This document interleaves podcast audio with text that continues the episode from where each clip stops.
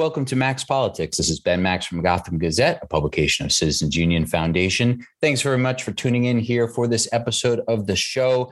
Really looking forward to this discussion here. We are digging in on housing probably uh, for the most part the number one issue new yorkers are concerned about survey after survey shows it is either at the top or near the top of the list of concerns for new yorkers and obviously it's at the center of so many policy and budget debates especially here under a new mayoral administration a new city council, new comptroller, uh, a new governor in Albany. We just had a state budget come through. We're now in the midst of getting deeper and deeper into city budget season.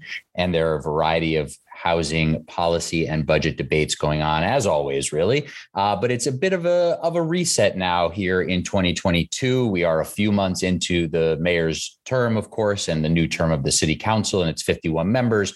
But there's a lot of new perspectives in city government, and we're awaiting a, a deeper housing plan from Mayor Eric Adams at his uh, State of the City speech. It was it was a State of the City first 100 days executive budget presentation. It was a combination of a lot of things that occurred the day before we're taping this episode. It was on Tuesday, April 26th. We're here talking on Wednesday, April 27th. And I'm very excited for this conversation because my guest is City Council member Pierina Sanchez, a Democrat representing the 14th City Council district in the Bronx and the chair of the City Council's Committee on Housing and Buildings. And prior to being elected to the City Council in 2021, Councilmember Sanchez worked in a variety of jobs related to public policy as a city council aide in the office she now holds in the Obama administration, as an urban planner with the Regional Plan Association, as a community board member, as an advisor in the mayor's office under Mayor Bill de Blasio, uh, and, and, other and other things I'm leaving off her resume. So uh, it makes a lot of sense that City Council Speaker Adrienne Adams named Pierina Sanchez as the chair of the Committee on Housing and Buildings. And we are going to get into a lot of uh, related topics here on housing and buildings, including things related to fire prevention, enforcement, and so forth, um, with Councilmember Sanchez in just one minute. First, if you missed any recent episodes of the show here, Max Politics, I've been having a variety of conversations with city council members, with state elected officials, with advocates and experts. You can find all of those at Max Politics, wherever you get podcasts or at the Gotham Gazette site. Just recently, I'll point out, I was joined by the co-chairs of the city council's progressive caucus, Shahana Hanif and Lincoln Restler, both of Brooklyn, had an interesting conversation about this very large progressive caucus in the city council. It's well over a majority of the of the council and, and how they'll be trying to impact uh, the city budget, city policy making, acting as something of a counterweight to Mayor Eric Adams, who's often a bit more moderate, although not not on every issue, certainly. Uh, so that's one highlight among many. I've had a, a, number of state senators on the show recently, leading up to the state budget, and then also after, um, and also at the city council level. Uh, another highlight, although there's been others, I recently spoke with city council member Crystal Hudson of Brooklyn, who's chair of the aging committee. Uh, we also talked housing on that uh, podcast because housing is part of virtually everything. And it's certainly part of the concerns for older New Yorkers and people who are aging in New York City and seniors and so forth. And so got into that and a number of other issues related to aging New Yorkers with Councilmember Crystal Hudson. And then a little bit further back, uh, City Councilmember Justin brannon who chairs the Finance Committee of the Council, talking about the Council's response to Mayor Eric Adams's preliminary budget but we now have the mayor's executive budget. So a lot to dig into. So again, find any and all of those at Max Politics, wherever you get podcasts or the Gotham Gazette site. I didn't go through the full list of recent guests, had a bunch of interesting conversations about uh, climate action, about cryptocurrency, and a whole bunch of other things as well. So check those out. And you can, of course, find all our recent reporting at gothamgazette.com. All right, here today on the show, I'm really uh, happy to be joined by City Council member Pierina Sanchez, a Democrat representing the 14th Council District in the Bronx, including neighborhoods of Kingsbridge, Fordham, University of University Heights, Mount Eden, and Mount Hope. She's an Afro Dominicana, daughter of immigrants born and raised in the Bronx. And as I said, she's chair of the Committee on Housing and Buildings. Councilmember Sanchez, thank you very much for being here. How are you? I'm doing great. Thank you so much for inviting me, Ben. So uh, I've been really looking forward to talking with you. As I said, housing obviously such uh, such an essential, important issue, and also at this moment where we've got a reset in mayoral administrations, we've got the new council that you're a part of.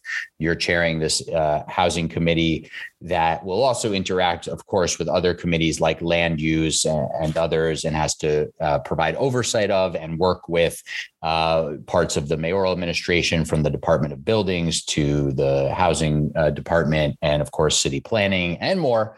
Um, and then there's of course the topic of NYCHA. There's a there's a separate public housing committee in the council, but you can't really talk about housing in New York City without leaving out uh, with and leave out public housing, home to you know somewhere in the neighborhood of half a million New Yorkers. So a lot to get to, but first let me let me ask you this when it when it comes to housing in your district your district is predominantly uh, people of color. It's uh, heavily Latino. It is uh, a, a, lower income district in the city. When you're thinking about the housing needs of your district, what is uh, at the top of the list in terms of what your constituents need when it comes to affordable housing? Yeah. Uh, thank, thank you so much for that. I mean, it is, and for me, my entire existence, it seems to always have been the number one issue. You know, I, as you said, I was born and raised in District 14. Very proud of that, in the very heart of this of, of the district. But you know, there's there's a duality about this district that that I always talk about, and you know, dri- really drives me right. And that duality is that on the one hand, amazing human beings, great people striving, working so hard. New York City was a ghost town, some say, during you know the height of the pandemic. Not here. You know, folks were still going to work. You know, these are essential workers. These are hardworking people, and there's there's vibrancy and there's music and there's all of this. But on the other hand, is all of the structural barriers we face. So growing up, you know, I I faced housing insecurity. You know, I my my parents, my mom and my my aunt, we we used to live in a building together in, in three different apartments, and we had a landlord that was harassing us. Right, went so far as to this this sort of story of the family goes, goes so far as to start a fire in the 80s to harass families out. Right, harass part of my family out, and so 30 years later, that reality of a a power dynamic where landlords are not always responsive to tenants a power dynamic where you know people don't necessarily speak the language and can defend themselves that is that is still very much at the forefront right? And so number one is is that power dynamic is code enforcement and you know habitability and keeping keeping what we have safe right? That was that kind of you know just hit us over the head in january with the twin parks fire and and and the you know the fact that it was caused by a space heater because presumably there was insufficient heat in the unit right? And you know kind of coupling that coupling that with what I live through every day, uh, sitting here in the office. I, I, have a storefront and we're, we're just off the street. So people can literally look in my window, like knock on it and be like, Pierina, what's up? And so they come in here and they're like, yo, but can you help me get an apartment? You know, I heard you, I heard you really good at, you know, at your job. So can you get me an apartment? And it's like, well, there's a crisis and we have to build more and we have to protect what we have. So, you know, I think that's true for all of New York City, but you know, really being here and being on the stoop, you know, it it really highlights that in a in a hard, hard and real way every single day for me so much of um, the housing discussion comes back to affordability and uh, the the relationship between income and and rents. Uh, obviously, a city of renters predominantly. There's there's you know a, a, a, chunk of folks who've been able to buy their homes, but um, when we talk about renters, and especially in your district, such a high percentage of renters, like in like in quite a few districts around the city, um, it you know how much is um, is is the housing crisis in your district a crisis of really high rents? And how much is, is a crisis of low wages and and people you know just really struggling to make ends meet? And you know a lot of parts of the city might look at the the rents in your district and say oh those aren't those aren't too bad. But then when you look at people's incomes it's just as painful as as a number of other districts where people make a little more money and the rent's higher. Um, but, but how much how much are you thinking about the the sort of interconnection between economic opportunity and and housing affordability? Oh my God. It, it actually, for me, it starts with economic opportunity. We have a median income of $21,000 per worker in our district. You know, the, the average uh, family, or, or actually, let me put it this way, you know, over 60% of our families are rent burden. And I was a researcher before I, I came on to, to, well, I came back to government. I, I, worked at RPA. And one of the things that I worked on was housing displacement and gentrification. And I had a report that, you know, five years ago showed that in the Bronx, driven by communities like the one that I come from, over 70% of households were already one income shock away from facing eviction, right? From falling behind on rent and therefore going down that spiral. And so, absolutely, right? Like it starts, it, it, it you know, in some way, I'm not on the economic development committee, I'm not, you know, uh, Hmm. on on it formally but it it really starts with the question of inequality and how do you drive wages up right? So good union jobs like you know the green jobs like all of these things are as central to the questions about housing supply housing affordability and eviction prevention. You know i i think about it you know in, in some ways like there is there is this, is my hospital analogy that, that I always use, right? So you you go to a hospital and you know that, you know, the doctors are faced with these different difficult decisions all the time. They might have somebody who just comes in and you know for the past three months they've had this headache and they're just really freaked out about it. And it's a little bit worse today. So they came into the er and so there's a really really serious underlying problem. And then they might have a gunshot victim that comes in right? That doctor or, or, or those the hospital staff have to make that decision of who am i going to serve first? Well you have to save the life right? You have to make sure that you're addressing that gunshot wound. And that in in the housing space that's the eviction crisis. That is people being displaced. That is you know the the harms and the pains that are uh, uh, felt today. But when you think about it there's also this this sort of deeper underlying problem which is that inequality which is you know yeah, you know, you you could still find rents here for one thousand five hundred dollars or something that like that for a two bedroom. Things that are, you know, seem crazy in other parts of the city, but you're talking about a family that might bring in twelve thousand dollars a year, thirteen thousand dollars mm-hmm. a year, because they're street vendors, because they're you know working at the back of this place and they don't, you know, they they don't make enough, right?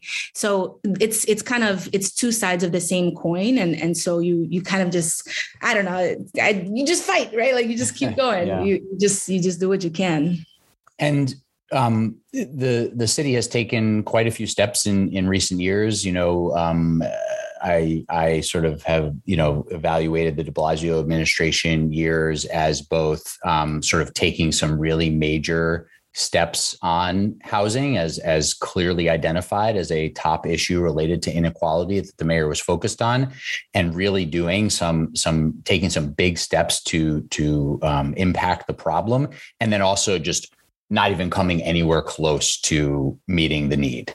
Um, that's sort of how I've I've characterized it in very broad strokes. That you know the mayor uh, put in place uh, quite a few important pieces, but then also the the the sort of attention and the scale, whether it's the relationship between homelessness and housing, um, you know, which need to be intertwined uh, virtually always, um, or you know just things like the the neighborhood rezonings that they passed and so forth, and that you know, one of the things that you just said that that remind me of is obviously the right to counsel and and making sure that most um, low income New Yorkers have uh, a counsel, a legal counsel in housing court facing eviction, which clearly helped drive down evictions in a very big way. Um, but at the same time, uh, you know, at, at, least pre-pandemic, before the eviction moratorium, uh, there were still, you know, many thousands of evictions happening uh, per year. Um, the the the thing that comes into play then when we're talking about um, families you describe, many families in your district, is uh, is housing subsidies, uh, making sure that people who are working can still afford rent. Uh, what? How are you thinking about housing subsidy policy, uh, voucher policy? Are you looking to sort of reevaluate it all? How New York City does this work? There was a proposal at the state level to institute a new state housing voucher that did not pass in the state budget. Um, that means it's very unlikely to happen in the state legislative session because it does have a fiscal component. Um, but again, under Mayor de Blasio, the city reinvigorated and added to its housing voucher program. How are you thinking about that program as you're the, the chair of the housing committee here? And is there anything from your background that you think needs to be changed in it? Yeah, yeah.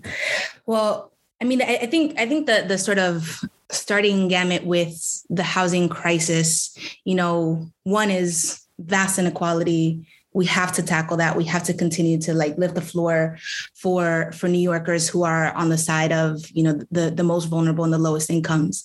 But then on the other on the other hand so that's like the demand side. And then the supply side on the other on the other hand is we we just have a complete shortage of housing. Not just affordable housing but just housing in general in the city of new york.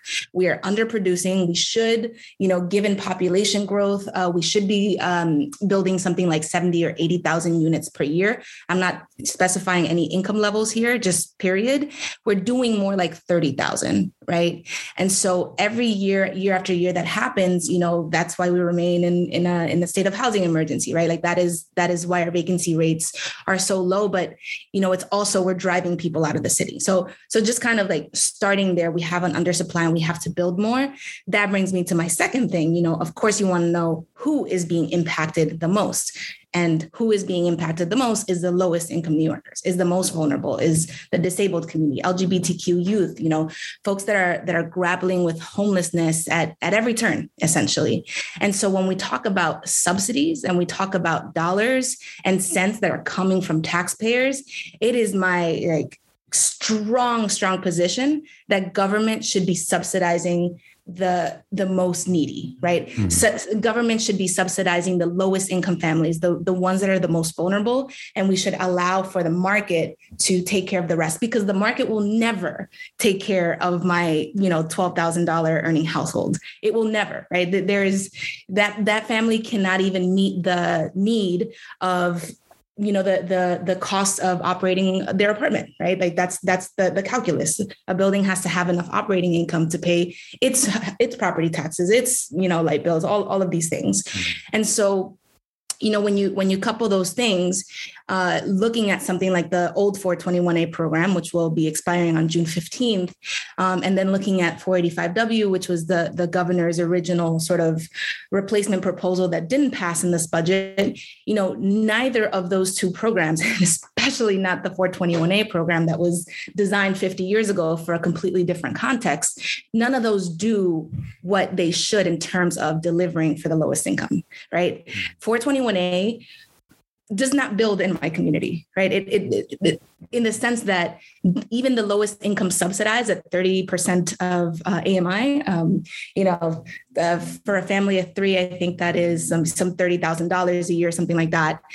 That is not even, that, that is not the average of what is earned in my district, right? Mm-hmm. So when it comes to subsidy dollars, we have to target these programs to meet the need of the lowest incomes. And even when you do, this is when when you'll hear developers and the real estate industry and all of this say, no, no, no, it, it doesn't pencil out. Like the, the math doesn't work. Like it's just math. You know, we're not we're not trying to rake in a profit here or something like that. You'll you'll hear that actually, you know, across the board, um, nonprofit developers and and for profit developers to different extents. Um, but even even when you hear that, you know, that's when you say, okay, so we need to make sure that our subsidy dollars, when we literally give a heap of cash to a developer in the form of a tax break or, or actual subsidy dollars, a loan, you know, subsidized loan, that needs to be subsidizing the, the lowest income, but that might not go far enough for the lowest income New Yorkers. And so that's when the vouchers come in. So you know, there might be like an HPD project that gets 421A and gets LIHTC and gets 420C and gets like all these different programs. And then they you'll also see that they also have Section 8 vouchers, right? And when you, and this is uh, amazing work that uh, has been done by LISC and UNHP, when you compare the housing stock just all affordable units affordable uh, in the city of new mm-hmm. york being that you know tenants are paying 30% of their income or less in rent and you look at those affordable housing units that are affordable because they're subsidized and there are rules and others that are affordable because they just happen to be in you know this part of the bronx or something like that you know where the market is weaker you actually see a total difference in the quality of the housing and the upkeep right and it is that these affordable subsidized units you know are maintaining their apartments better right? And so it's it's like we need to we need to target our tools to those who need it the most mm-hmm. and in so doing you know we're gonna we're gonna lift the standard and we're gonna lift the quality of of that housing because we're keeping a watchful eye. You know you're not getting that much money for your unit but you know we're still demanding that you maintain you know uh, no no b no b and c class violations no no rodents no rats. Heat and hot water must be you know provided all of these kinds of things. Yeah.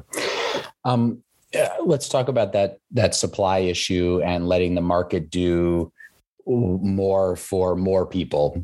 Point taken very well. Obviously, that um, that many low income New Yorkers and people you know the the the the other thing you know these conversations sometimes leave out although uh, reports you've done and and um, you know many discussions talk about people moving in and people moving out of the city this has always been a very transient city um, but but you know very often that's of people of middle incomes and above um, but in terms of letting the market do more to attract people to New York City, build the housing of people that, you know, as you said, we're, we're growing and growing and growing and the housing is just not keeping up.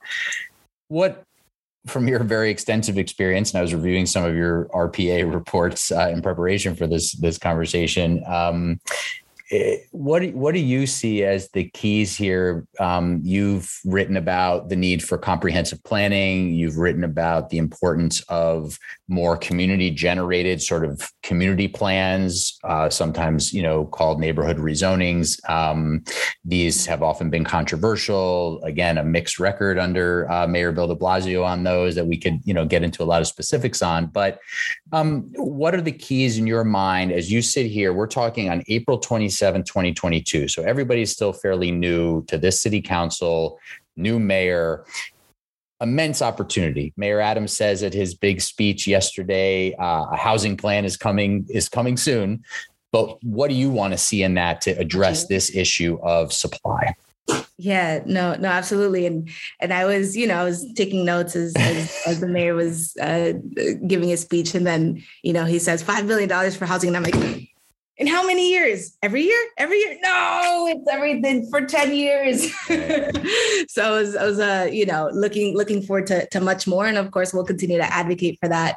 Um, but but in terms of supply, so here we go. So so folks will often say, New York, man, like you, you can't you can't do business. The reason why you have an undersupply of housing there is because land is so freaking expensive. You know, everything takes forever. ULURP is a mess. Um, you know, DOB takes forever to issue you a permit. You just you can't get anything done. You know, and and the only way that we're even going to build is is if we get these subsidies, right? And I'm like, all right, cool like that's that's great. Thank you thank you for sharing all that. And like these are all issues that we can work on right? So on on the one hand you know like i said you know when when the city is is stepping in to be a part of the equation, a part of the solution, we should be producing, you know, the, those lowest income units and, and all of that, right? So when I when I uh, along with advocates are fighting for four billion dollars, let me let me speak for myself. When I'm fighting for four billion dollars for affordable housing uh, preservation and construction each year, uh, what I'm talking about is those kind of subsidies, right? So cool bet. Like that's that's what that's about. And then you know we look at the bigger picture right? So you you said something that's that's really interesting and and important. And it is you know new york is more or less a transient city. You know, people come here, they might come here for a few years, they might come here for a generation, they might come here for two. And you know, it's it's sort of the nature. I think that the stat is like everywhere in the US there's like a 12% average rate of people moving in and out of, you know, particular cities or or, or something like that, right? But the question becomes one about power right? What is the reason that you are moving out? What is allowing you or forcing you to move out?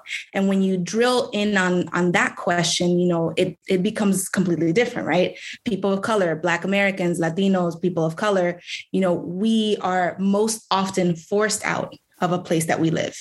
And it can be as direct as an, as facing an eviction and having to find a new home, or it can be a little bit more subtle and indirect. And it can be about, you know, I'm being priced out of my neighborhood no longer uh, i can no longer afford to shop here. So all right eventually you know if i can no longer afford to live here except for my rent stabilized units you know that might push some people out right? So so there are different reasons and it has to do you know i think that the important question is power and choice and giving people that autonomy to say you know i'm i'm going to stay here or i'm going to go but it's going to be on my terms. And so that's that's for me where the question about comprehensive planning moves in and you know making sure that we are a city that is valuing all new yorkers from you know the new yorkers who are cleaning our streets and, and keeping our lights on and you know the hustle and bustle that that keeps this city literally going to to those who are you know more more middle income jobs to hiring right? Everybody like valuing all new yorkers. We have to plan for that right? It, it doesn't happen naturally. I'm sorry capitalist people. It just doesn't happen naturally. That's why government exists. We have to provide some frameworks and some regulation. And so, you know, a comprehensive plan for the city of New York would do some, could do some, some really great things. Like say, you know, here are here are production targets by income level. You know here here is how we're going to make sure that we are not concentrating poverty or wealth you know and this is the role that the city is going to play. There's going to be affordable housing targets by community district. There's going to be you know we're, we're going to be a little bit more serious about fair share and you know the the share of you know what kind of uses go in different places and so when, when you talk about comprehensive planning on the sort of big picture end and then you zoom in into like what does that mean on the day-to-day level? Because i'm a i'm a developer that wants to you know build a new five story building and i need a little ulurp mm-hmm. right?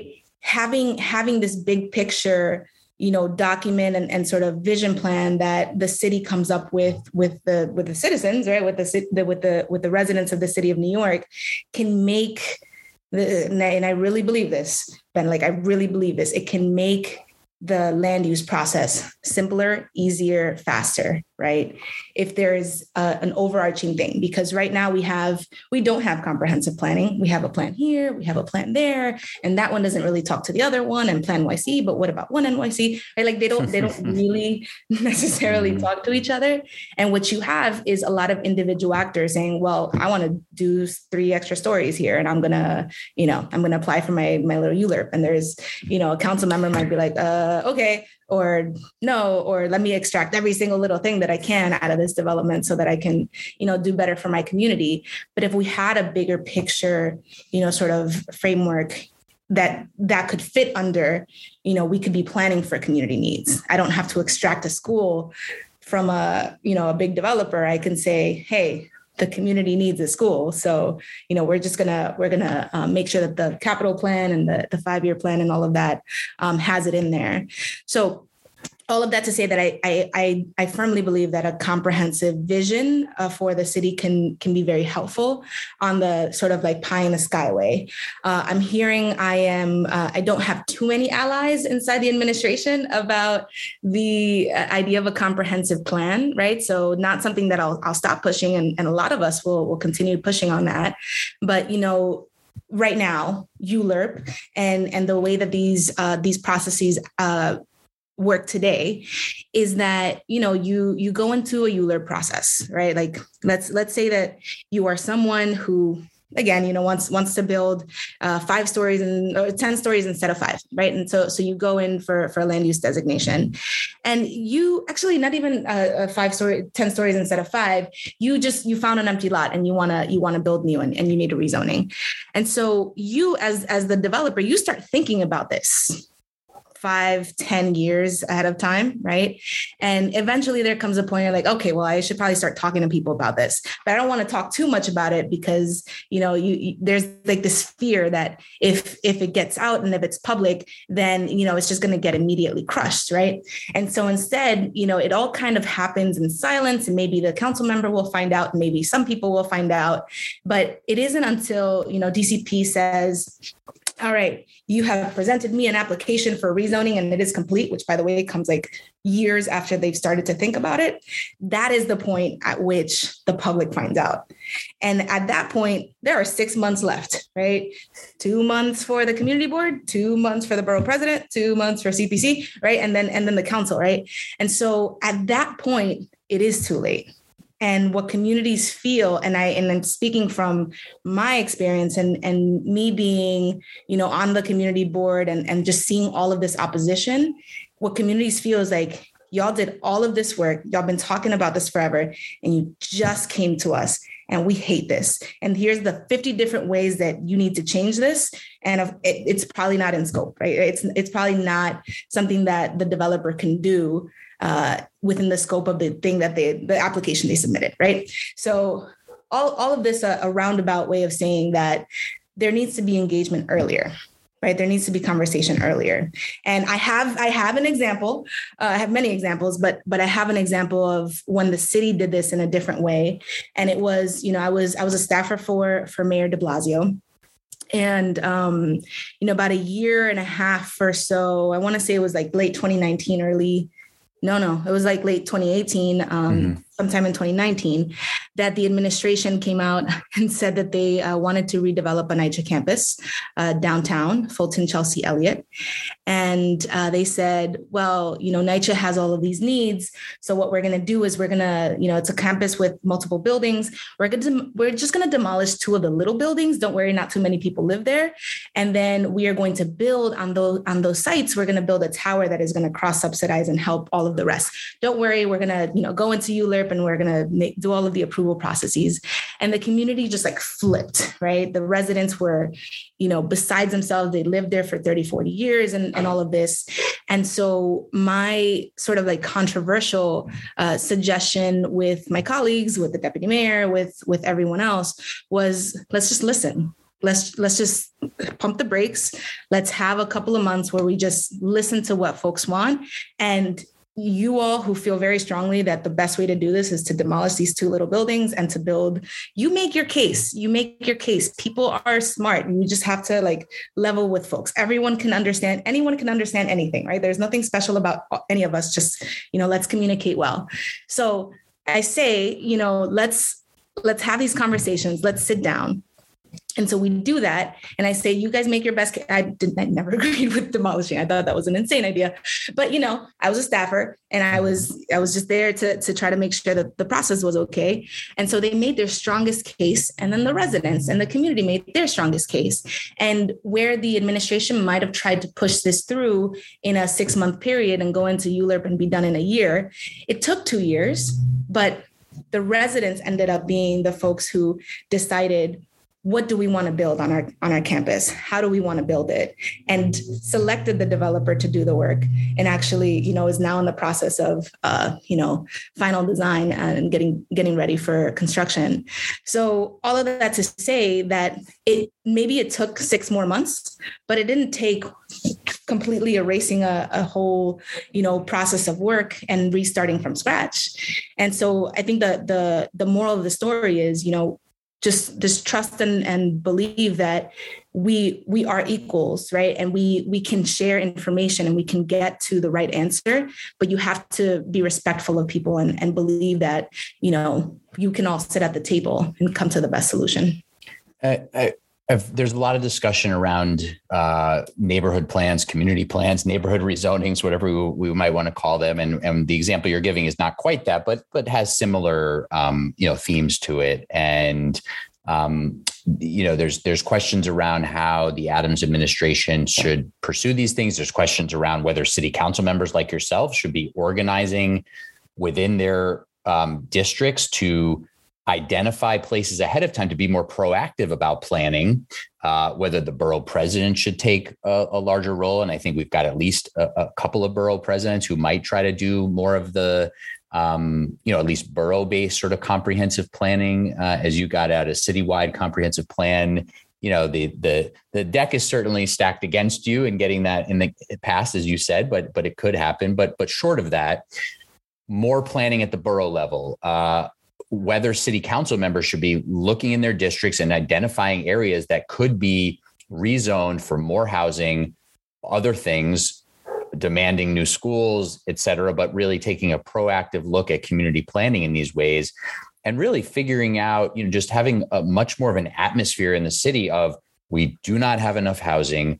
There are also lots of other community needs that can come with a neighborhood plan um, and a neighborhood rezoning. What do you think about how that should look and how that should go? Because as you said, there's um, you know it's either developers often coming up with with the ideas or it's the mayoral administration coming with mostly a, a sort of mostly baked plan to a community and that immediately engenders um, pushback even if it's a really good plan right yeah. um, there's a scarcity mentality there's nimbyism there's very real fear of displacement but that often gets also tied up in people not fully sort of getting that uh, more housing is not always uh, um, uh, is not always the enemy, right? I mean, more housing can really be actually a solution to displacement.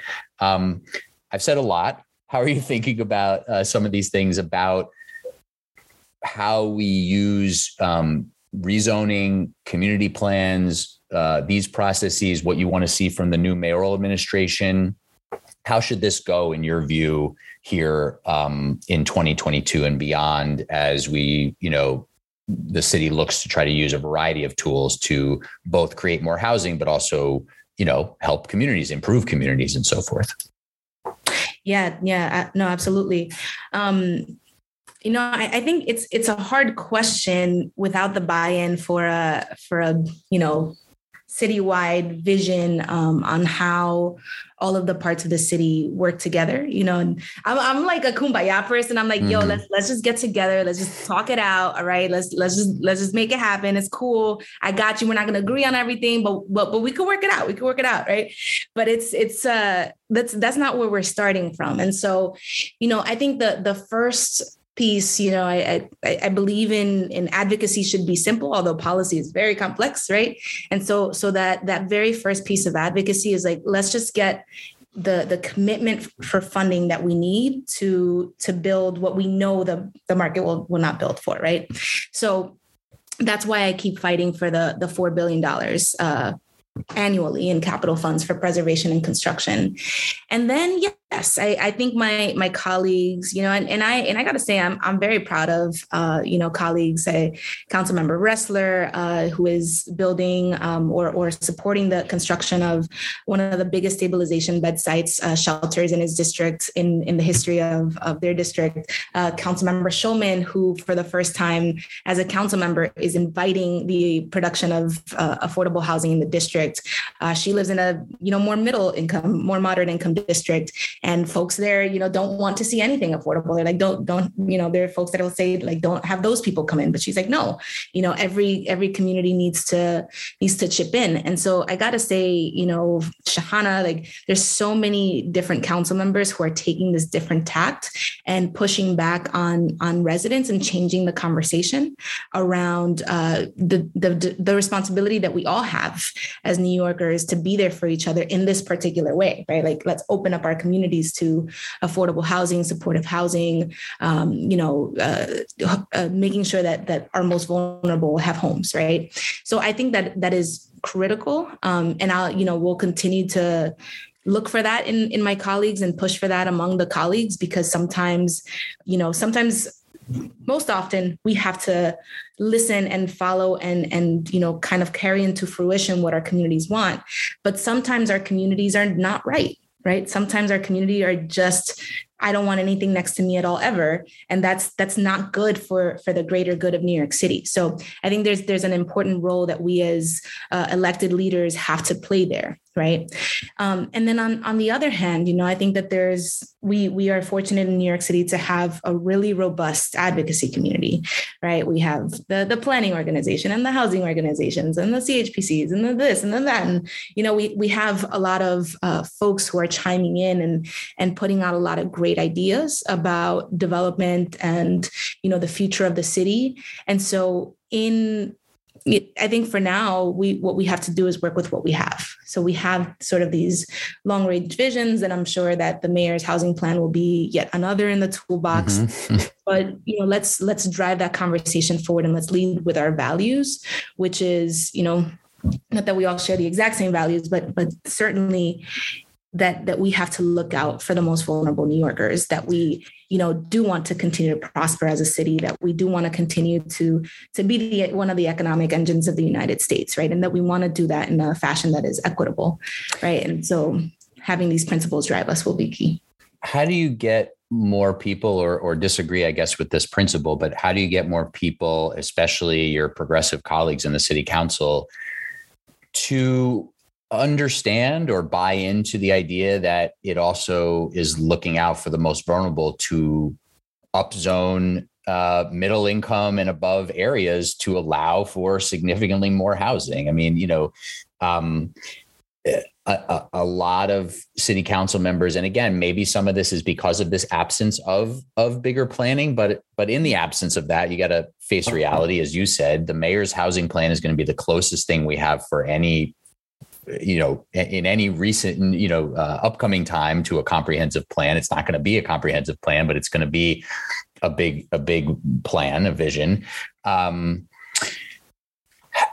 so many uh, colleagues don't you know, and again, they're listening often to their constituents and often to the loudest constituents and often to those constituents who already are the are the landowners. Um, yep. But they want to say, okay, we will allow a fully affordable housing development on this lot in our district. We will welcome a supportive housing uh, development on this lot in our district, but I don't want to upzone, you know, these these residential areas to allow slightly taller buildings to allow more people to to move in. I mean, there's a real divide there. There's a real problem yep. there. Is that you know, how does that get tackled? Mayor Adams has said some very interesting things on this in his campaign. We'll see what his housing plan looks like. I think Jessica Katz, his chief housing officer, uh, if he lets her really run run with her her point of view, um, you know, this could get very interesting. But how are you thinking about those questions and and using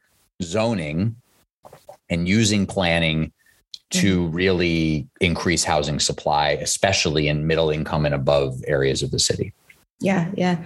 No, it's uh I'm I'm like chuckling over here because these are it's it's so important, but they're really they're really hard Very conversations hard. to have. They're they're really hard conversations to have. I mean, I think like first um you know is is acknowledging that we all come from different walks right? We've we've all heard different things right?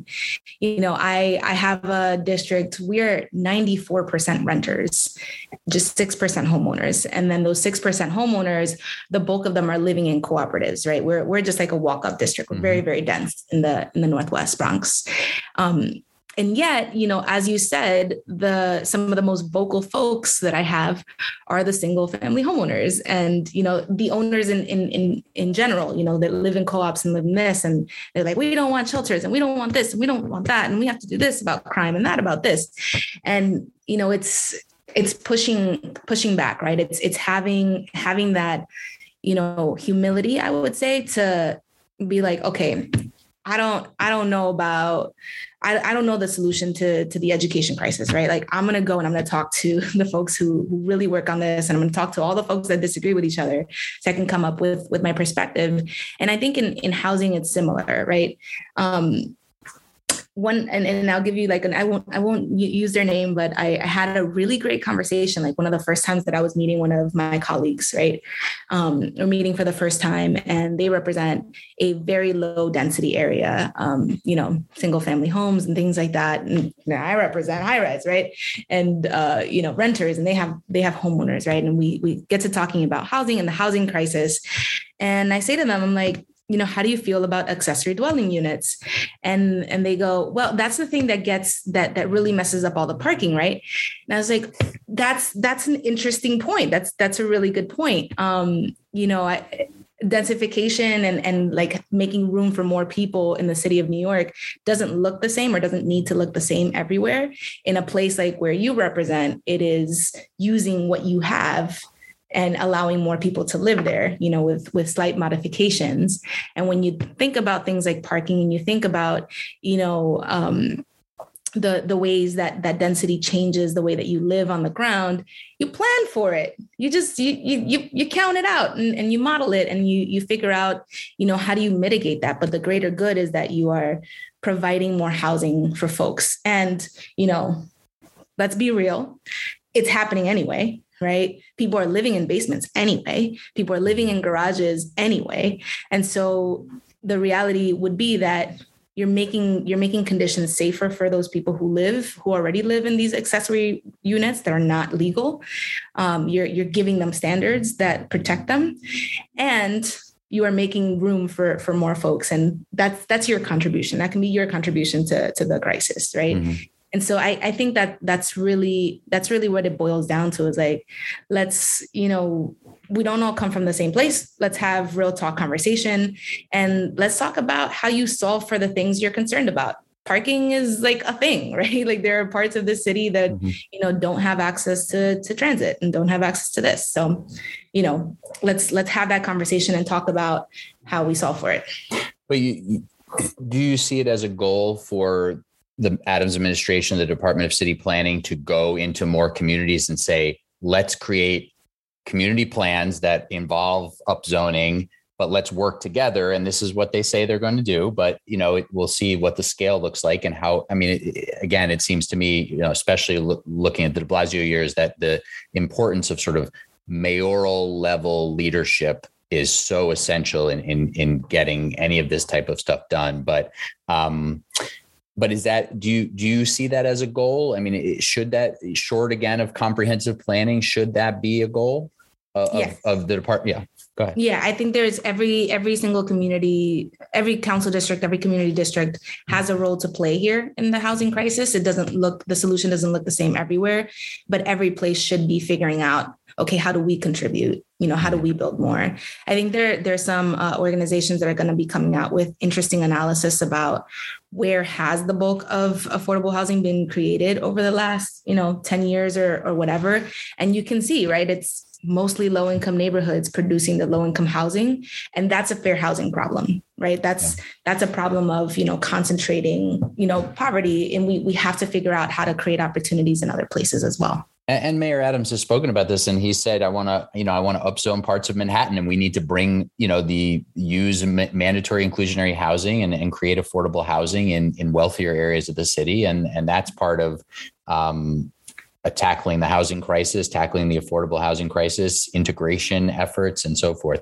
Um, I only have a few more minutes with your uh, City Council member Pierina Sanchez, a Democrat representing the 14th Council District in the Bronx, chair of the Housing and Buildings Committee in the City Council. Um, I wanted to give you uh, a, minute or two on just two more things. One being the work you're doing with oversight of the Department of Buildings and um, code enforcement, fire prevention. Do you want to take a, a minute to talk about your priorities there? Yes, absolutely. So we have um, actually among both DOB and HPD some of the highest vacancy rates uh, in, in terms of headcount in the city of New York. And when you zoom into DOB, it's a lot of frontline staff that are not, uh, those, those positions are vacant. Uh, so the in the council response, we we are asking, uh, you know, we're, we're pushing for the administration and for the final budget to exempt DOB and HPD from the PEG so that they can, you know, backfill these frontline positions, right? This is a matter of health and safety. This these are the DOB staff in particular. They're the ones that go and inspect construction sites. They're the ones that go in and inspect, you know, the the stability of a building after there's been a fire, right? And so we need to make sure that these inspections can happen on a timely basis. So we're we're pushing for for this, and we're also, you know, looking into strengthening the the the ways the ways that the agencies work together, uh, because in, in reality, there is overlap between HPD, DOB, and FDNY in terms of the work that they do and the inspections, but there hasn't always been the, the coordination necessary. So the administration, uh, the mayor announced via executive order a few weeks ago that he is going to be uh, asking the agencies to work together more closely, and that the council will pr- be providing that oversight. Um, and then I, I, would I would just say that in, in general for code enforcement, you know, we have on the on the tenant protection side and then on the construction and, and sort of uh, production side we have um, we we just many things are broken. We we don't have we're running out of time, but but so so many things are broken, right? Like you know uh, violations that are you have hundreds of violations that are batch closed by HPD, for instance, uh, where a heat and hot water complaint hasn't been addressed, and so we're really going to be looking into those those protocols, those like very wonky questions about you know what triggers this and then that and then and and the next step, um, because we we have to get it right for the safety of New Yorkers. Last thing, take a minute. Um, the Kingsbridge Armory in your district. What's the what's the vision? What are you going to try to make happen there? Absolutely, biggest armory in the world. Uh, you know, the I, I, believe it's the length of five, uh, the size of five football stadiums. You know, it's it's this massive, beautiful structure in Kingsbridge, and it has, you know, it's been around since 1912. It's it's been the home of 10,000 foot soldiers in in the you know after World War II or during World War II. Um, it's been the home of hip hop concerts during the birth of hip hop in the Bronx. Right, 1600 Sedgwick is not not too far away from the armory, and and yet you know we have, um, after it's been in city control and since the early 90s, we have tried and tried again and tried again uh, to redevelop the armory, and we have not we've not done it. So you know the the latest piece of news with with my armory with our armory in, in kingsbridge is that the the developer selected during the bloomberg administration you know is is not going to be developing it. We have this new opportunity to to uh, do something at the armory. So you know i want to i want to kind of respect the legacy of organizing that that our community has done over the the past 25 years in trying to to redevelop the armory. But we we gotta we gotta we gotta do it up there right? Um, and what we're talking about is you know hearing the community what they're saying is they want you know a cultural asset. They want good jobs created. Uh, they want good union jobs. Um, they want community facility space. They want after school programs right? And so this is this is really the time. So we'll be we'll be fighting for uh, for money from the administration. So uh, mayor and uh, edc look forward to working with you. Please give me all of the money for the armory's redevelopment uh, but also with state and federal partners to to you know uh, roll out a vision at the armory and is that a vision with the government taking the lead or working with private developers so we're we're starting off with community visioning. Um, you know, just like a you know. A, it's sort of almost standard uh, planning process, mm-hmm. but I really wanted to be community informed.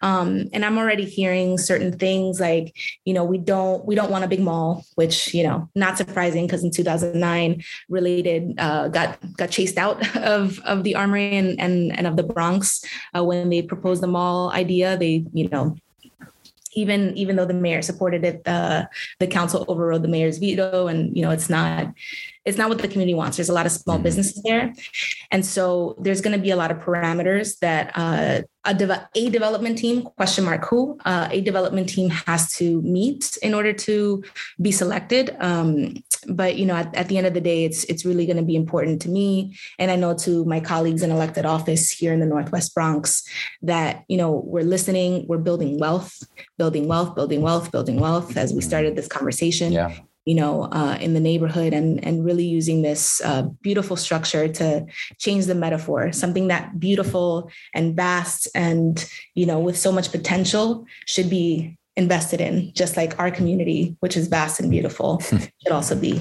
invested in. All right, a good place to leave it. City Council member Pierina Sanchez is a Democrat representing the 14th Council District in the Bronx. She's chair of the Committee on Housing and Buildings in the City Council and a number of other things. Uh, as I started off the conversation in terms of her her resume and background, thank you very much for the time, and we'll catch up down the road. Thank you so much, Ben.